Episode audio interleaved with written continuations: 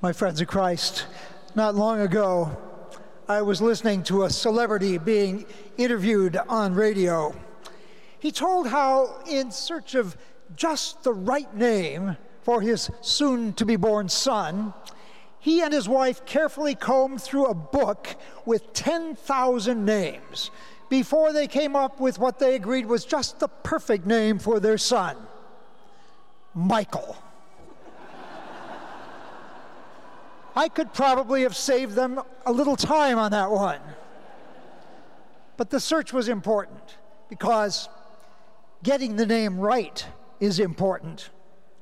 Take our name, James, St. James Cathedral. We are only one of three St. James cathedrals in the entire country.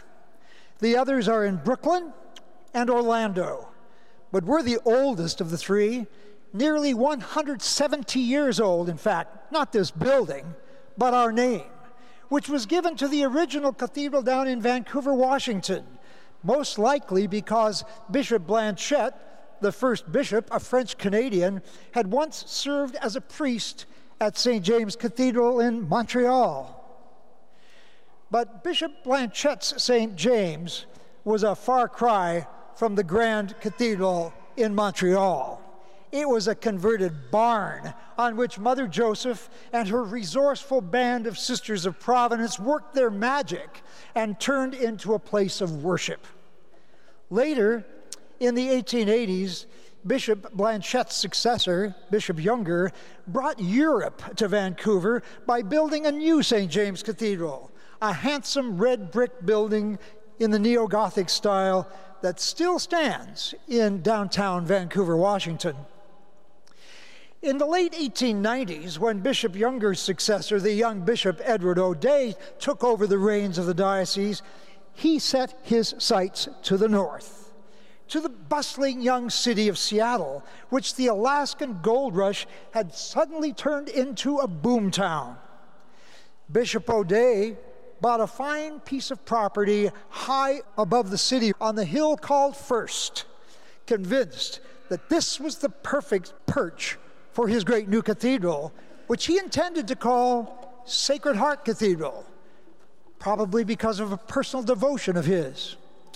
Then all Bishop O'Dea had to do was to convince the powers that be in Rome that Seattle was a better place for the cathedral than Vancouver and Sacred Heart a better name than St. James. Well, he won on the first count, but lost on the second. He was told he could build a new cathedral in Seattle, all right, but to honor the tradition, he had to call it St. James. And so he did, and here it is. A little grander today than it was when Bishop O'Dea dedicated it in 1907, but still, St. James Cathedral. Buildings are important, but names and people are even more important. In our Catholic tradition, a name links a person or a church with a saint, and the hope is that a special bond will grow between the two, that a little of the saint's greatness will live on in the namesake, be that a person or a community. With a patron like St. James, that gives us a lot to live up to. James, along with his brother John and also Peter, formed something of an inner circle within the group of 12. The three are mentioned in the Gospels more than any of the other apostles because they are the ones Jesus took with him whenever something especially important was about to happen. For instance, James, John, and Peter were the only ones who got to see Jesus raise the daughter of Jairus from the dead and to see Jesus transfigured gloriously on the mountaintop, and to see Jesus in his agony and sweat in the Garden of Gethsemane. Those were privileged moments, to be sure. Of course, today's gospel story puts James in a less than wonderful light. Even though we're told that it was his mother who asked for a special place for her two darling sons in the kingdom, it's hard not to think that James and maybe John were not quietly cheering her on. In making her request, she didn't exactly endear James and John to the rest of the group, who did she think she was anyway? And who did they think they were?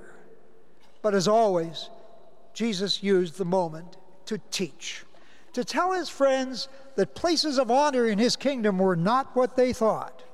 His kingdom was not about power, it was about service. The Son of Man, he told them, came not to be served, but to serve. My friends, those words of Jesus apply to us too. Our road to glory is paved less with honor and privilege than with selfless service.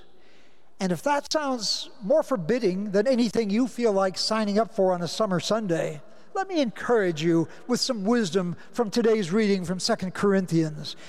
In a surprising series of paradoxes that mirror the foolish wisdom of the gospel, St. Paul attempts to make sense of this upside down faith of ours, where the high places are the low places, and authority is humble service. Listen again. We possess a treasure in earthen vessels to make it clear that its surpassing power comes from God, not from us. We are afflicted in every way possible, but we are not crushed. Full of doubt, we never despair. We are persecuted, but never abandoned. We are struck down, but never destroyed. We carry about in our bodies the dying of Jesus, so that in our bodies the life of Jesus may also be revealed.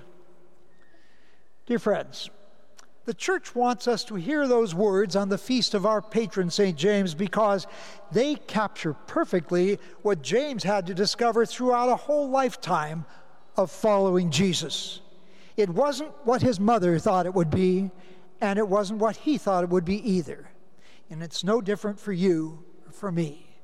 Like James, we have been given a great deal a call to follow, a friendship with the Master, some moments of special intimacy with Him, and yes, a lifetime of perplexing struggles where the question marks far outnumber the. We are in good company, the company of James, the first apostle to give his life for Jesus. Names are important, and so are patron saints. And we have been given a great one